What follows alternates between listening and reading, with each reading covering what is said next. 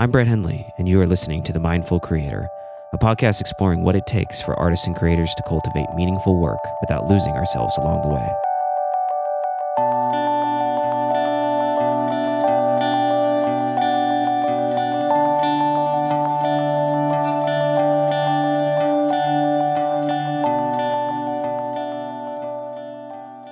Welcome to episode number two of The Mindful Creator. Today's show is titled Practice Before Promotion. My co pilot, Paul Jarvis, is a web designer and best selling author who spent the last two decades doing design work for some pretty remarkable entrepreneurs, startups, and Fortune 500 companies, including Danielle Laporte, Marie Forleo, the Highline in New York City, and more. In our conversation, Paul and I explore honing our craft versus this mad dash to build bigger and louder platforms. We also discuss what it takes to actually do great work instead of just talking about doing great work, and whether the art is ever really enough in this hyper connected, always evolving creative economy. All right, welcome to the Mindful Creator. Today I am hanging out here with Paul Jarvis. Paul, welcome to the show. Uh, thanks for being here. Hey, hey, my pleasure. Okay, well, today we're going to be talking about practice before promotion.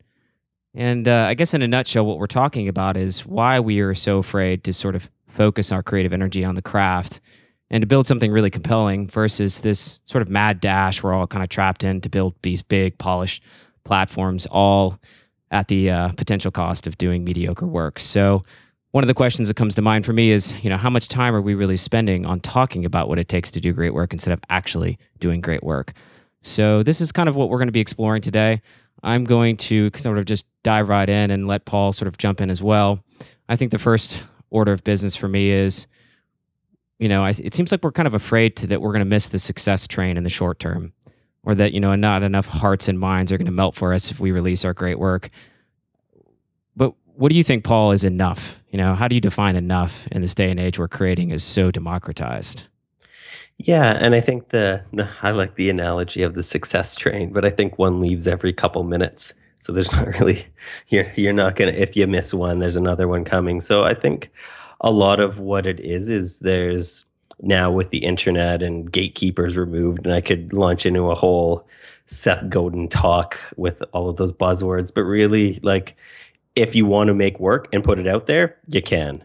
If you want to write a book, you can put it out there. You don't need a publisher. If you want to draw pictures, you can put it on a website you're good to go. If you are a musician, you can record your album, upload it to iTunes, and you're good to go. So there's, it's so democratized now that people are just thinking that okay, the the end result is what you need to be focused on. So a lot of people think like, okay, I need to, if I'm a musician, I need to get my album out there, but it's not always the case, right? Like because a lot of albums suck, yeah, and a lot of books suck, and a lot of everything sucks. So I think there's really a missed opportunity for creatives to um, woodshed basically. And i mean coming from a music background woodshed like musicians woodshed by like going into a shed in the wood learning how to play guitar so well that they can get up on stage be drunk out of their minds jump around and still be able to play all the right chords. So th- that and that can take years.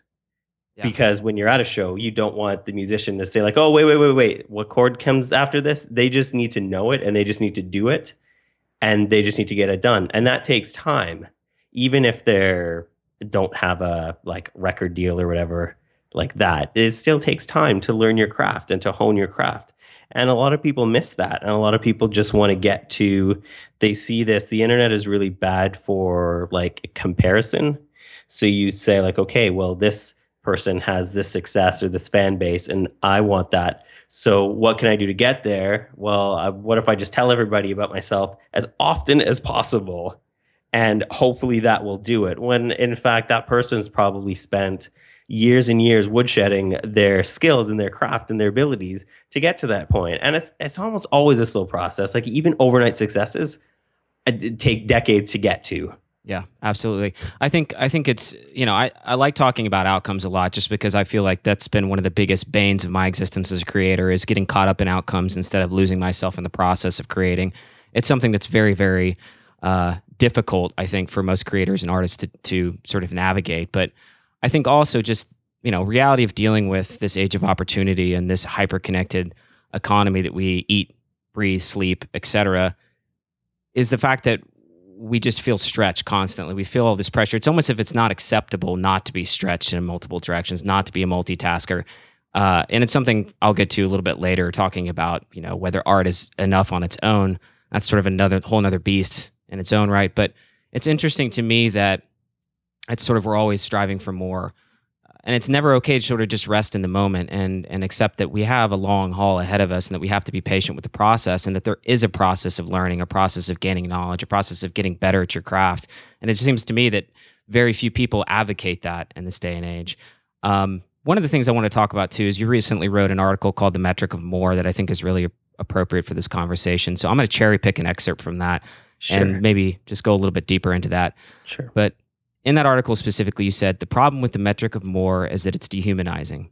It's easily the biggest problem with this new hyper-connected economy. The reason we put our art into the world is for it to connect. Prioritizing the people it's actually connecting with right now is paramount, even if that's just one person. So maybe talk a little bit more about what you meant there. Sure. So it, it's easy with the internet to just think of everything in terms of numbers. Because if you look at, say, your Twitter followers and you have a thousand followers, you're like, eh, that's that's okay. But like so and so has 50,000 followers. Like I'm I'm 5,000 times not as good as that person because I only have a thousand followers. I don't even know if my math is right. I don't even give no, a shit. Doesn't but, matter. so it's, but like when you really think about it, that's a thousand actual people that have actual lives that are seeing your tweets or interacting with you in some way. Same with like mailing list signups or stats. It's just, it's because people get put into numbers for the software to generate the the amount of connection with whether it's like website stats or mailing lists or Twitter followers or whatever like that. So, but it it's we kind of lose that human aspect of it where it's like, well, these are actually people that have lives that do things that hopefully will buy something from you if they if it resonates with them in some way or provides some value to their life in some way. So it's kind of like I don't know. Like obviously, I get caught in that too. Like I, I just launched a book a few days ago, and it's like I was looking at my, I was refreshing my stats, and I was like seeing how many sales were coming through. But then, like if you if I step back from it, it's like, well, these are people. Like if I sell one book in in an hour, it's like okay, whatever. That sucks. But then I think then when you think about it, it's like, well, that's one person that wanted the book so much that they just gave me money for it, and now they're sitting there reading it and hopefully finding some value from it. So it's like, well, one person is enough in in that scenario. So it's, yeah, it's kind of a double edged sword with the with the technology and the amount of metrics and tracking that we now possess for free or for super cheap. It kind of yeah, it's a double edged sword there. I think. Yeah, it's it's something that's driven me crazy for for years. I know I, I I was in branding and marketing and content strategy and all types of different roles, and and I always struggled with the idea of you know tracking and and sort of attaching ourselves to trends, and it seemed to change every other day. And a lot of it's just bullshit hype that we sort of self uh, perpetuate within the industry. It's you know it's not something necessarily that on a universal level I can attribute to uh, something specific that I can say, hey, you know, if you're new. New, a new artist or creator out there trying to establish a platform, this is what you should do X, Y, and Z. It just seems like you know technology is always evolving it's it's sort of a given and solutions are going to fade as new problems arrive at our doorstep it's not something that um, you know, is ever going to change. Trends are always going to drive people by the dozen or the thousands to the latest and greatest, you know, formula or genie in the bottle that they are convinced are going to give them great things in exchange for a little effort. Uh, and it's just it's maddening to me because you know it's so unpredictable and there's so little context in so much of the metrics that we place value in. You know, we we can look at a thousand Twitter followers and assume a lot of things. We can look at ROI and assume a lot of things. We can look at how much time we invest in a particular, uh, you know, landing page development and say, okay, well, uh, you know, based on uh, the metrics and conversions and things that we're looking at, uh, you know, X Y Z is possible. But the truth of it is, is we don't know if the person that clicked through was drinking coffee or, or tea that day and whether that impacted their decision making process. We don't know if they had a bad morning, if their kid, you know, stomped him on the way out of the house. There's just so much of that that is not measurable. And when yeah. an artist gets caught up in that, it's even more dangerous because our process is so much lengthier and more in depth. And I think it's something that's very difficult to uh, uh, to, to to to deal with, I guess, for lack of a better way of putting it. Yeah, and the other thing is, it's really hard to quantify the amount of engagement per user. Like say you have a mailing list of 100 people but they're super engaged they're super into it they every single one of them replies to every email you send every single one of them buys a book when you release a book or something like that versus a mailing list of 100,000 people where everybody signed up to get some like ephemeral freebie that and they just have rules in their in their Gmail now that filters all of your emails to uh, a marked as red folder that they're never going to look at. So it's just it's kind of like there's but there's no way to measure that that sort of like how much does this person actually give a shit about you sort of thing. And it, that you can't measure that on a mailing list. You can't measure that on on twitter other than just having conversations with people. Like my mailing list is so much smaller than a lot of other people but I, it's also so conversational and the the reason i like and i don't give a shit if it even scales. Like i don't think i could do it if i had 100000 people because right now i get hundreds of people replying every sunday but like I, I like that. I enjoy i enjoy that. That's part of why i like sending out emails. I would get bored if it was just me talking in a one-way broadcast to people. So i like to switch it up and if it scales i don't care but it, it's the fact that uh, the fact that people are connecting in some way and and talking back to me. And i think it's interesting because even more so than just engagement and connection which is something that is very difficult to put a finger on uh, whether it's one person or a thousand it doesn't really matter. Um, but it's also this idea that we don't always see all that goes on behind the you know the aspects that we're trying to measure you know? Mm-hmm. the whole idea that if somebody blows a tire on the side of the road and they use your app to save their ass that's uh, you know then they share it on facebook with all their friends. You know i don't know any marketers on the face of the planet that are actually able to measure that in a way that's that's trackable the way that they can say you know what? I can predict that outcome. Uh, and i think it's just it's one of those things where we get so caught up in it and i think a lot of it is because a lot of artists and creators let's face it end up on the web or in a marketing uh, background of some kind or another or in branding. And I think we kind of get s- sort of torn between two worlds where, you know, this new hyper connected economy, it's all about building the platform and it's not necessarily always about the how compelling or useful the work is itself. It gets lost in the fray a little bit sometimes. And mm-hmm. I think mm-hmm. it's difficult to make that a priority. And I think it's difficult to deal with the pressure of that saying, you know, it's okay for me just to focus on my craft right now because it's what I need to be doing. Uh, it's not going to provide immediate measurable ROI right now. It's something that's a little bit unpredictable, but I think in the long term, I know that the better I am at this and the, the more quality and the more value that I provide, the, the, the more I'm going to get in return long term. And it's just not something that we're wired to, uh, you know, to understand, I guess. I think um, it's young people and not to be like old man internet, but when I was young and walk up hill to school both ways. We are old it, man internet. It's okay. exactly. But that was the thing. Like it was okay. Like even if you look at, and I keep bringing stuff back to music for some reason, but if you look at um artist development in the the 50s or the 60s, record labels would sit on bands for a year or more getting them to practice every day, getting them in the studio for months at a time just to see where things went. And now it's just like, okay, we'll do this in one take, auto tune the fuck out of it, release it in 10 minutes. Like if you look at some of the the music from um what you call it, like TV shows where they've sang it live one night, they did recorded it in the studio probably that day or the day before, and it's out on iTunes the next day. So there's no there's no actual time for any development whatsoever. But that's kind of like how the record label the record industry works. That's how a lot of things work. And I mean, I think I was lucky that I grew up in a time when things were a little bit different, where you could take a while to work on things. And it's like, well, I, when I started writing about web design, which is one of the first things I started writing about, I've been a web designer for 15 years. So obviously, I had some things to say because I had done my job for 15 years. I started writing about entrepreneurialism when I had about that uh, amount of experience as well. Whereas people now feel like, okay, well, I need to do this thing for six months and now I'm an expert. Now I can make a product and an e-course and a book and stuff like that. And then they're like, oh, why isn't this selling? It's like, well, you didn't, one, you didn't spend time on your craft. And two, there's no way you could have made the connections required to do something like that. Art exists in community, right? So you need to have those connections with people and those kind of things are organic and they take time to build. So it's like when I release a book and a hundred people tweet about it, it's because I'm I've I've talked to these people in real life or on the internet for years and I've talked to them not with me saying I want this from you. It's just like having conversations with people. And that kind of thing takes that it takes time. And art I've said this in lots of times but like art's measured in in lifetimes not months right? Like your the, your body of work as a creative or as an artist is measured in a in a lifetime sometimes even more.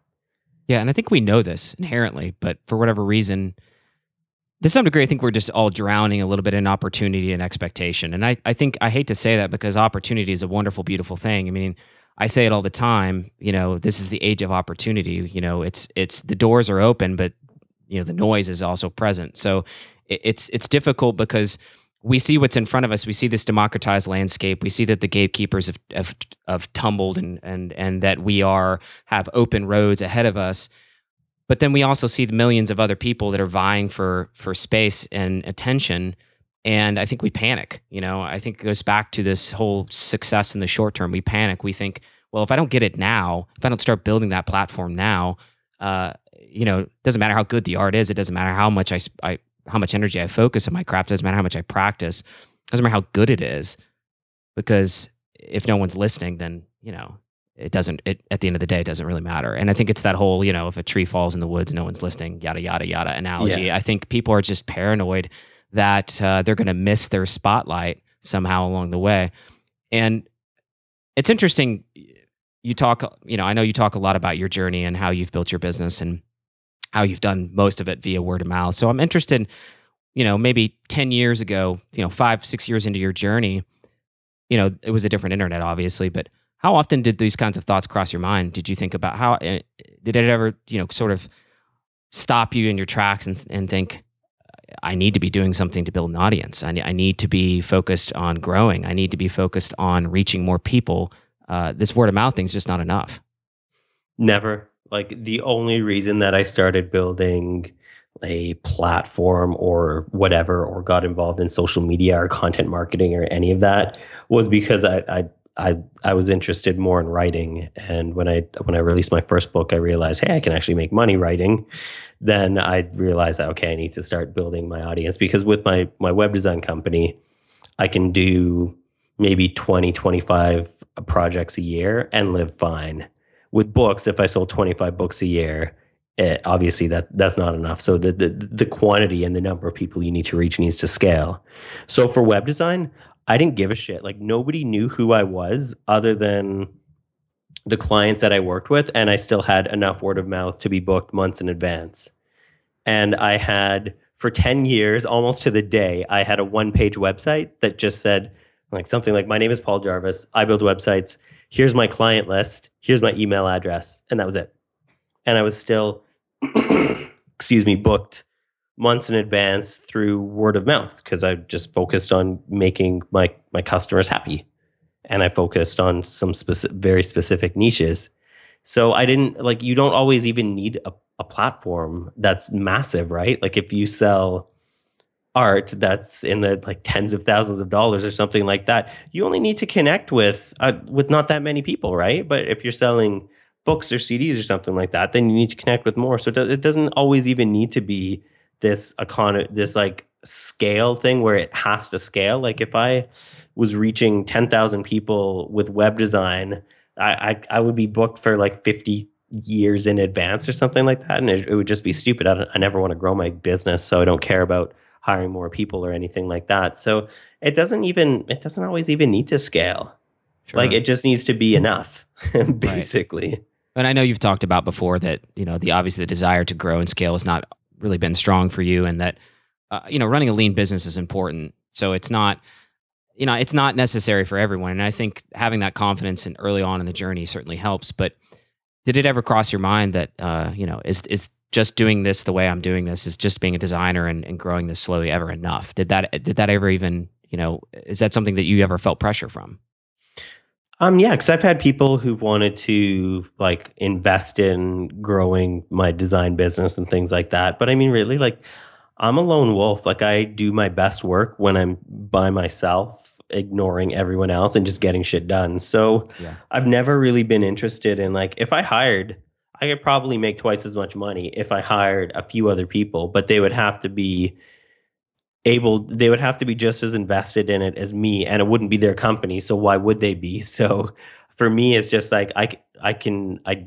i do enough work now like i, I am not starving so i don't care. And as well like I'd, I'd rather just be like peter pan as far as responsibility goes and if i want like after uh what day is it today? The 6th in 12 days i'm stopping doing client work until sometime in September. I don't know when I'm going to come back to it, but like I'm just taking time off because I don't really feel like working. I've, I've worked my ass off for the winter and the spring, and I've had a couple book releases and stuff. So I'm I'm okay to just not work. And if I employees, then I'd have to keep paying their salary or tell them like, hey, you're taking some time off too now. Sorry, you're not getting paid for this. So I would just rather live. It works the best with the lifestyle that I like to do things the way that I do things. Yeah, and it's interesting because I, I, I I get that. I resonate with that. I think everything I've tried in, in my journey, I've, I've, I've started with as lean as possible with the idea that if I get it off the ground and I grow slow, that I can still have some hands on the reins here, so to speak, and grow intentionally because that's much more important to me than growing fast. And obviously, I'm not blowing up at the moment, so that seems to be working. But uh, you know, it allows me to really focus on doing the kind of work that I really want to do. But I think what's interesting, taking your example and your story and trying to translate it to any number of, of examples. You know, an artist uh, trying to uh, cultivate some kind of platform for their work, whether they be a painter, musician, or otherwise. You know, is it possible and probable, and maybe even a good idea for them to sort of shun? And I want to talk about the platform sort of in, in a little bit, but it's kind of segueing into that. But is it possible for them to sort of shut that part of their brain off and say, you know what, I'm not going to worry about that right now. I'm really just going to focus on the work. In this day and age, is that something that is even practical? Um, I, I, I, to yeah, yes and no to answer obtusely. Um, I think there's definitely needs to be people aren't mindful of the present anymore because there's always like as I'm saying this, some notification shit just popped up on my computer and made yep. a noise and it made me lose my train of thought. And the only things that I have for notif so I have every notification off other than calendar reminders because that's basically like my virtual assistant. So it you need to really take time to be pre and I can turn that off and I shouldn't I should have before the call, but I didn't. But so yeah, that's there's okay. there's ways to be mindful and focus on the present because it's really hard to do the work in front of you when you're thinking about the future. That's just our brains just aren't wired for that. We're we're good at one thing at a time. but the the other thing is that we're at a point now where we can share our process as we go with people.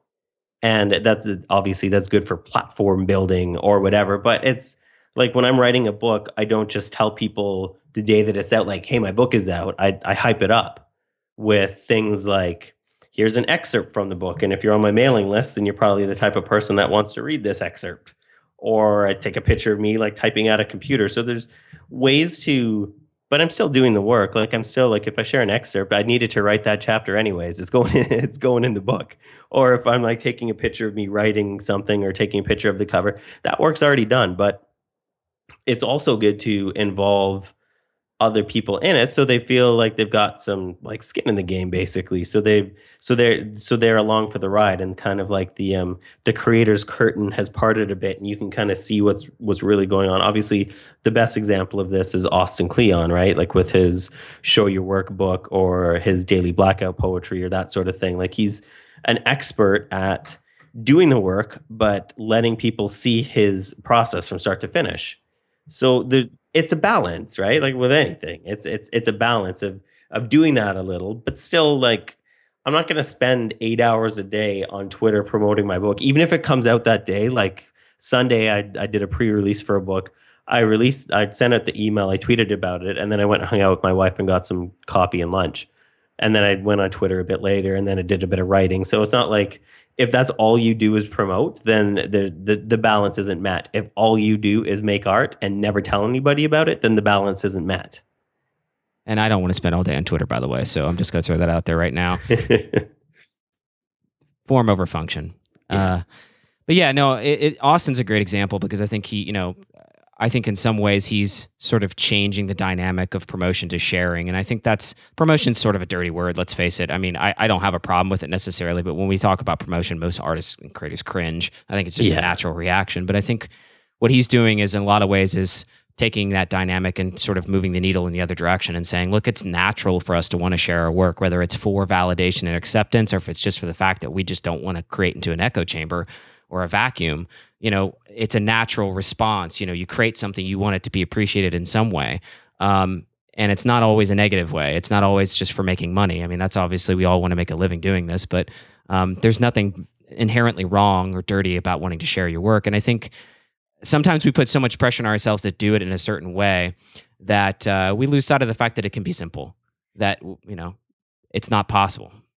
Well, and that's the thing. And it can work for like it it only feels sleazy if you're doing it in a way that isn't you. Like if you look at the way somebody like Gary Vee markets and advertises, that probably feels pretty dirty to a lot of people.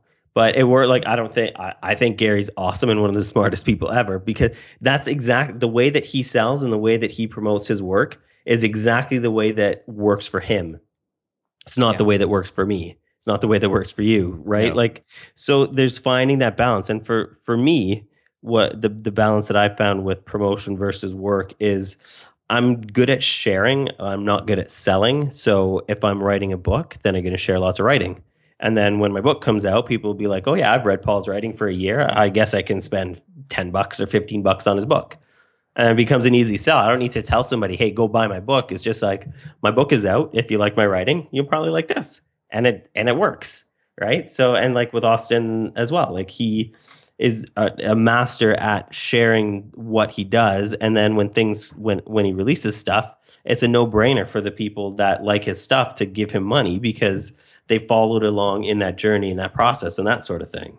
Yeah and i think it's uh, I mean, honestly, I think sometimes the problem really is that we sort of have a blanket approach. It's sort of like a wet wool blanket approach to promotion. And the thing is, is what you just said is that it's different strokes for different folks. I think we can all sort of coexist in this practice and promotion uh, world where you know it's a lot of it just goes hand in hand by sort of finding and, and cultivating and, and exploring and experimenting and trialing and erring. A lot of what I do with what works best for us. So I think sometimes the, the issue I think a lot of us run into as artists and creators is that we feel like there's sort of a one way kind of ticket to doing this right. There's a lot of best practices being pushed. There's a lot of expectations being set of how how you know how to best build a social media strategy. Whether you're an entrepreneur, uh, you know, a coffee shop owner or a painter, it seems to be that sometimes we're trying to paint it with the same broad brushstroke, and and I think that's where a lot of uh, the intimidation for artists comes in is that we we don't really feel like we fit in. It's that square peg in the round hole, and I guess in a lot of ways it's you know, look, first off, that's bullshit.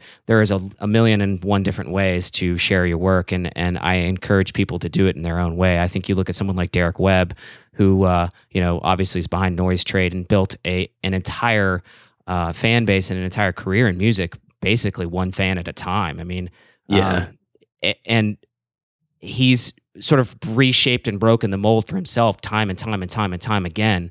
And I think that's just one example of many. But the idea that we all have to be bloggers just because we're writers, or that we all have to uh, share our uh, you know prints on Pinterest, or that we all have to do things a certain way because those formulas and those metrics are there to back it, doesn't ring true. And I think that's where the the division has to happen. I think that's where we need to be more self aware. So yeah, and then we get burned out. Like if if somebody reads like, okay, these are like the, if you're writing a book you have to promote it on facebook and then you're on facebook and you're like oh i don't really like this and you burn out and then you feel frustrated that you should be on facebook promoting when it's just like fuck if it's not working for you like i've some of my author friends don't use social media and sell more books than i do because they do book tours. Or some author friends like me write for their mailing list religiously and that's how they connect with their audience. So there's like it doesn't there's no best practices for that like you said, it's just kind of and the the reason that I write for my mailing list every Sunday is because I like it. Like I, nobody told me this is the best practice. You need to do it. It's just I, I like doing it, so I'm not going to burn out doing something I actually enjoy. So I don't even have a Facebook account. I could give a rat's ass about Facebook and I still I still do okay with my work without ever having a Facebook account. Yeah, I left Facebook three or four months ago, and I can tell you it's probably the the best feeling I've had in a long time. Nice. I mean, just just stepping away from it. It's not uh, you know it's just not dogmatic. It's just for me, it was just something I felt like I needed, and it's given me a lot of peace not having that extra little bit of pressure. And and you know, it's sort of a black hole of negativity for me, anyways. But it's interesting because I think in some in so many ways, uh, you know, artists especially uh, feel they feel sort of disconnected a lot of times from their work. And I think the reason they feel disconnected is because they're trying way too hard to be too many things at once. And I think if you really focus on alignment and focus on what resonates, like what you just said, you you know, focusing on doing what you enjoy. I mean, that's that's the biggest shift I've made in probably the last year of my work is just instead of focusing on doing what I think I should be doing, is focusing on what I enjoy doing. So you know, I, I've changed everything from from how I write to when I write to to what I write and so forth and so on, and all the little details that come with that, all based on uh, not just instinct and heart and head and all the other things that play into to making great art, but also just honoring that my energy and the ebb and flow that's going to be different every day. You know, mm-hmm. and I have mm-hmm. some structure to my creative process. I'm not just you know jumping on the saddle every day and just kind of riding blindly. It's it's just that I don't marry myself to rigid rigid structure so that I can't uh, you know evolve and I can't move and shift as needed. And I think there just tends to be expectations in this new age where there's all this pressure to build an audience and build attention that we're not allowed to do that. You know that we're not allowed to uh, you know enjoy the work. That we're not allowed to make decisions based on what feels right. Yeah, I I agree, and it's it a lot of it too has has to do with time. Like people don't stick with it long enough anymore. I I found, and people just because being working for yourself as a creative is like the the new big thing. It's like, okay, well, I gotta I gotta quit my job and go at this full time. And like, oh, it's been two months and I, I can't make rent, so now I've completely failed. Whereas like uh, most of the people I know that are my age, like worked at their art on the weekends or in the early mornings or in the evenings after work for a long time. And then when they did um, like go for it full time, they they had that established like client base or a, a, body of work that was big enough to support them or or that sort of thing. So it's just kind of like people are trying to jump headfirst into it so quickly and feeling like a failure way too soon that it's like people don't give themselves a chance to to incrementally grow as artists anymore. They're just like, okay, I'm either making hundreds of thousands of dollars a week with my art or I've completely failed and I need to go get a job at a bank or something like that. Yeah. It's two ends of the extreme, which kind of brings me to the idea of what what the hell a platform even is in this day and age. Because I know we talk a lot about it. There's books written about it. It's been blogged about to the high heavens here. I I'm having a hard time these days, really even defining it anymore, and I'm not sure it needs to be defined. But I'm curious what what your sort of take is on what a platform actually looks like or might look like in this day and age of hyperconnectivity and noise. Yeah, and I mean that's a, something that I, that I've thought about as well, and I, I really think platform is just connection. Like it's a it's a fancier way to say that you're connecting with people, and it doesn't even matter how, right? Like it could be talking on the phone or Skype, it could be email, it could be social media, it could be going to networking events. Like it, it, it it's just connecting, connecting with people, and connecting with the right people that are the type of people that want to pay attention or give you money for the art that you make. And it doesn't like it like i said earlier like it doesn't matter if that's one person or two people or 5 million people. Like it's just about connection and it takes time to connect with more people in a real way. Like i could send an email to the top 100 bloggers and just like hey my name is paul jarvis. I'm a best-selling author. Can you promote my book on social media? I bet you zero if i hadn't actually if i hadn't like previously talked to them zero of them would promote my book Whereas if I sent an email to 100 people that I just know and shoot the shit with and talk, and if I have a question, then I ask them and they help me. If they have a question, they ask me and I help them, kind of thing. And if I t- if I ask those people, I, every single one of them would because they like we we have that connection. We've we've we've talked and we've exchanged ideas and we've helped each other. Hopefully, so, and but that takes time. Like you just can't sit around and like, okay, I'm going to help these hundred famous bloggers, and then they're going to promote my shit. Like it just, yeah. you would come across as like the biggest douche in the entire world if you yeah, did that. Pretty much. So it takes, yeah, it it takes time, and it takes a lot of like just actually being interested in other people, which is hard for artists a lot of the time because we're a little narcissistic about our work being the most important thing ever but it, it makes sense to be to come at our art front and i write about this in uh well, I don't know. I wrote about this somewhere, but it, it makes sense to be in the the field of art that you work in. It makes sense to be part of that audience at some point. So if you're, and I'll keep bringing it back to music because that's what we're talking. It's okay. About. It's That's- very appropriate. So it's the example I keep using. So when I was in a band, I didn't just like write music and play music and play shows and record albums. Every night that I wasn't playing for a while, I was playing shows a few times a week. But those nights that I wasn't playing shows and didn't have rehearsal, I was at bars supporting other local bands and buying them drinks and just like being part of that scene and where I, where I came up in music, there was like a pretty big like indie rock scene for for quite a while. So everybody, it wasn't, and it wasn't even like these bands would be basically considered competition, quote unquote. You can't see my air quotes, so I have to tell you air quotes. yeah, it's okay. Because- I'm, I'm picturing in my head. It's good. There you go. So a lot of artists feel like other artists in their field are competition because the audience could give you money or that money could go to somebody else. Where well, that's not really the case. It's like if you like indie rock, you're gonna buy lots of indie rock albums. You're not just gonna buy one album and be like, this is the only album I'm ever going to listen to forever. So uh, artists that do the same thing are, are community. They're not competition. So being part of that, being part of somebody else's audience and being part of somebody else's community really gives you the inside scoop with okay when i'm the when i'm on stage and doing my thing how is the audience going to react or how can i connect better with the audience? Because you've been there. You've been you've been the person in the front row or been the person at the end of the show that buys the the bass player a drink because nobody buys the bass player a drink kind of thing. So yeah it, it's it's important to kind of come at it from from that angle i think where everybody like we're all in this together and like people don't succeed at art very well if it's just them. Like it's usually our art does really well when it's part of a movement. When it's Like part it- of a movement, when you when you're focusing on build, you know, creating something that's compelling in the first place, right? yeah exactly. And if there's other people doing that then that just makes that just makes it even stronger. Yeah. so it's just uh yeah i don't know. It's, it's something that i've been thinking about a lot lately and I, I find it pretty interesting. Well, I think it's it goes back to a, a much simpler version of what we view a platform to be, and I think it's community, it's connection, it's things that we've, you know, on paper managed to overcomplicate to the nines, where we, you know, we can plan and strategize valuable connection and community all day long. I mean, there's there's books written all over the place about this. You know, there's formulas for this. Uh, platform building in some ways has become entirely formulaic, but I think what we're talking about, and I agree with you. What what I resonate most with is your platform is is is not defined by one thing. It's not defined by just the art. It's not defined by the actions that you take, the sharing. Uh, it's not defined by how big your email list is. It's not defined by how many subscribers you have on your blog, et cetera.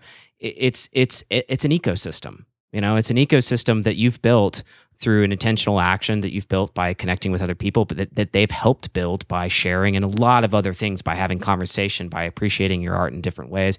I, I could I couldn't possibly list all the possibilities there that kind of go into it. But the point I guess I'm making is, you know, we have so much focus on being these multi-headed hydras, right? You know, we have to be blogging and having epic social strategies and, you know, writing ebooks about writing ebooks about selling e-courses and it's just we're spending a tremendous amount of energy in diversifying versus just creating.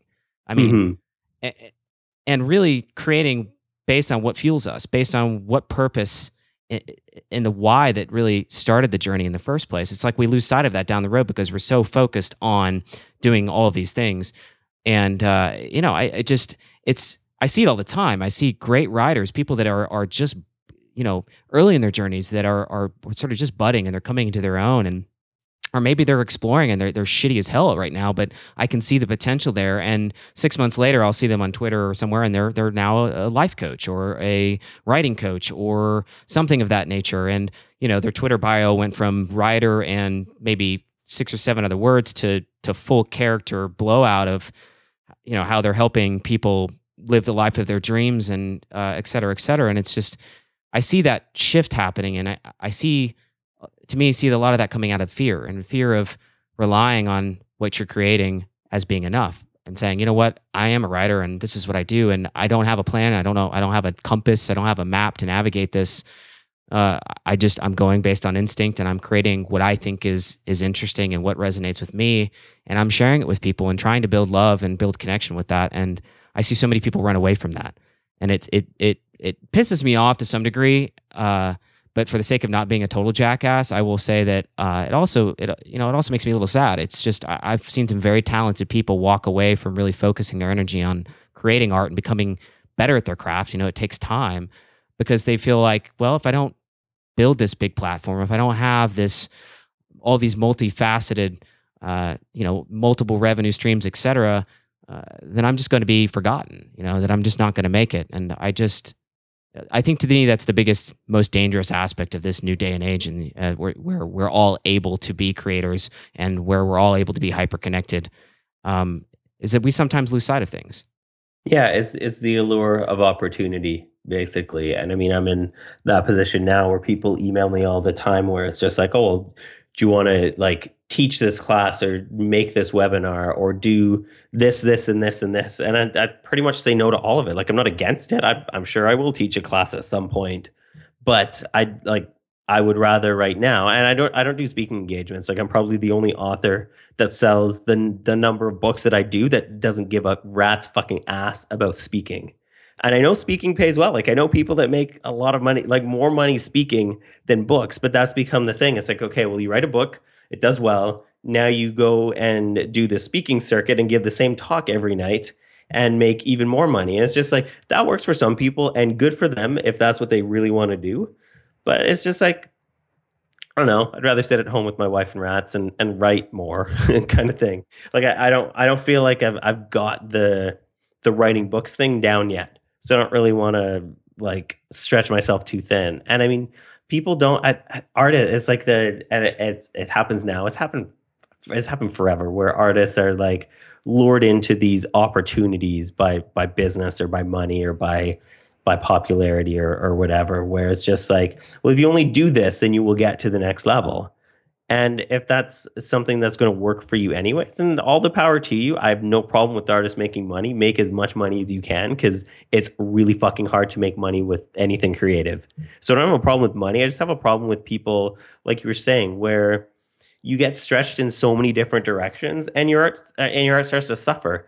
And then what you got popular for in the first place no longer exists because you don't have nearly enough time to focus on that craft. Or you're building so, a house of cards on on top of a faulty foundation because you never focused on it in the first place. Yeah, exactly. So I mean, I don't like I don't have a problem with with people doing that if it works for them, but it, it's uh, yeah, people just don't self reflect anymore either. It's kind of like if if I think about doing speaking engagements, it's like okay, one, I am I just saying no to it because I'm scared?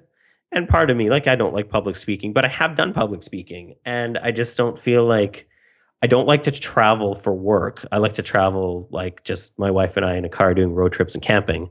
So the type of travel I would be doing if I was doing speaking isn't really like I fucking hate flying. I'm always the random airport check too, which pisses me off. So it's just like there's so many things that I don't like about doing that. Why would I do it? And people are just like, well, that's the next that's the next step. And I get speaking engagement offers. And it's just like, I, I appreciate you asking, but that's I'd rather focus on my writing right now. And it's if I'm being true to myself, then that's that's that's a valid point to me. And yeah, I might make less money just writing books than I would writing books and also having a platform to give like keynote speeches or whatever. But I, I don't care. Like I, I, I kind of really like what I'm doing and where I'm at with things now. So I want to keep exploring that and keep focusing on what people are paying attention to in the first place, which is writing for some reason. Yeah, and I, I think I think it's really important to what you just said to make a, a make it known that it's not everybody has to be on the fast track to becoming an expert. I think it's okay to just focus on your art. It's okay to be, become really fucking good at what you do first. It just means it's going to take a little longer and you have to accept it and be patient with the process. And I think that's the difference is it's not that we're saying, you know, it's, you know, don't, don't build a big platform. If that's what you want, if you want, you know, if you want to be the next Chris Brogan, you know, Chris is an amazing uh, speaker. He's, he, he's a fantastic writer. He's, he's a very successful person. I don't want his platform personally. Uh, I, I, respect what he's built. I could say the same thing about Chris Guillebeau. I could say the same thing of a lot of guys. That people that I respect the work, uh, the legacy that they're leaving behind, and what they're building. But I would never necessarily want that for myself. And I think that's the thing that we don't talk about. That's sort of the monster under the bed, the elephant in the room, so to speak. It's that we all sort of feel like we have to wear the same skin. And the truth of it is, is that every artist comes from a different mold and it's up to you to make that mold. It's not something that, you know, I, I know like my friend you know, AJ Leon says often, he talks a lot about scalability, but he had written a piece a while back that, uh, you know, talked about a world that worships at the altar of infinite scalability, that it doesn't take much to surprise people. It doesn't really take that much extra effort. If you go the extra mile and you focus on quality, you know, there is a place for you because we're in a world where that's just not as appreciated as it should be. We're all obsessed with the hustle. We're all obsessed with the science of success. It's everywhere. So jumping into the fray and, and, and going that route is certainly viable, but just understand what you're dealing with and what you're getting into. The alternative doesn't make the alternative any less viable or any less important. It just means that you're going to have to work hard and you're going to have to maybe, you know, shake things up and try some new things to get your work out there and get it heard. But it doesn't mean that it's not important and it doesn't mean that the art's not enough. It just means that your route's going to be a little different. Yeah, exactly. And everything, it takes time. with anything else, it's not just, not, everything doesn't just happen with the click of a single button. No, not at all. I'll ask a couple more questions uh, and then sure. I think we'll kind of go towards the end of the our time here. But I'm curious if, well, I guess this is more of a how question. How, how do you think we align practice and honoring the craft and really focusing on that? How do we balance that or align that with the efforts to build success in the short term. So how do we balance long term with short term? And can we? Yeah, I mean that's a that's a good question. I mean, for somebody like me, I don't have goals. Like I have kind of directions I think I might want to go, but like when people ask like, "Oh, what's your 5-year plan for your writing?" I say, "I don't know. I don't even know if I'm going to be writing books in 5 years." Like, but at at the same time, I know that I'm not going to, there's no way that I can write even the next book unless I sit my ass down in a chair and write all, as often as possible. So I treat the my my craft like a job and I always have and that's why I've I've written some angry pieces old man internet style pieces about the whole do what you love paradigm and we get we get caught up or like follow your passions oh, yeah all of that like obviously I, I don't have a problem with people doing what they love or following their passions er, but it gets kind of in that state of mind it can get lost that you have to do work. And i can love my art but not love the trappings of it. Like i can love doing web design for people but some days clients are going to piss me off so much that i just want to scream I, am still doing what I love, but I, I, the, the, trappings of it on on any particular day, I could be stressed out, I could be angry, I could want to just throttle somebody. So, but I but I still sit down and do the work. Mm-hmm. So, and I mean, I I'd sound in in that paradigm, I sound a lot like a killjoy, and people email me all the time about my negativity, to which I reply, "Fuck you," because I don't really care.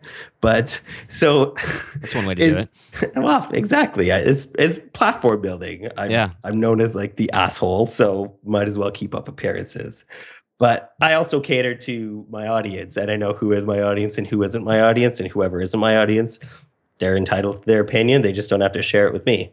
But getting off track completely. But the um yeah, so the point that I was trying to make before I got on that little diatribe is that the long-term success, the long-term goals and that only happen when you really focus and and do the work.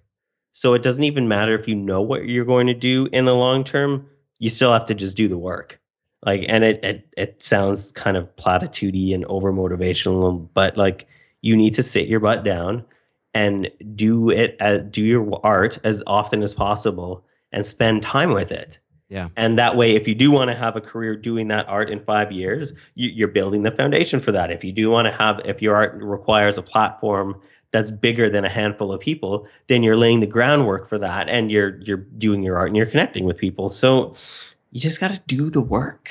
Yeah. I need a t-shirt. I know. I know. Do the work, son. Do the work. Thoughts by Paul Jarvis. Um, yeah, I think it goes back to this question of is the art ever enough? And, and the, the answer for me is hell yes, it's enough if you sit your ass in the chair and you work at it every day. And I think for me, that's, I, am not going to sit here and pretend. I mean, my hand's raised right now. You know, I, I'm guilty as charged at times where I focus way too much on the end game and thought, well, you know, if I do X, I'm going to see a Y result, and you know, puppies and unicorn rainbows are going to flood, you know, the room, and everything's going to be joyful. And the truth of it is, is our expectations get us into bad relationships with our work often, and expectations fueled by internal, by fear, uh, by a number of things, by ego, but also external. All of this noise out there around how and what and why we should build what we're building. And what I implore people to do often is you know, take a step back and try to really meditate. And I don't mean literally, but sort of meditate on what this really means for you. What what what what are you really trying to build?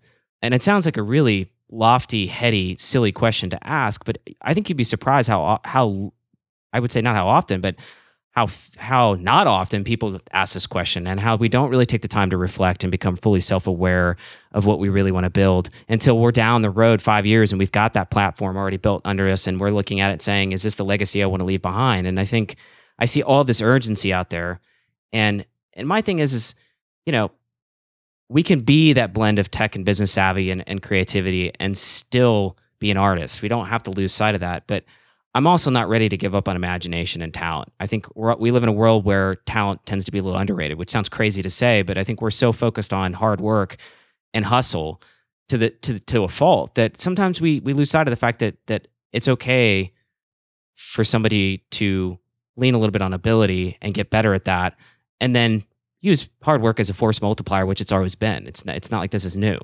Um, but I, I just I see that we're often ready far too ready to marginalize talent.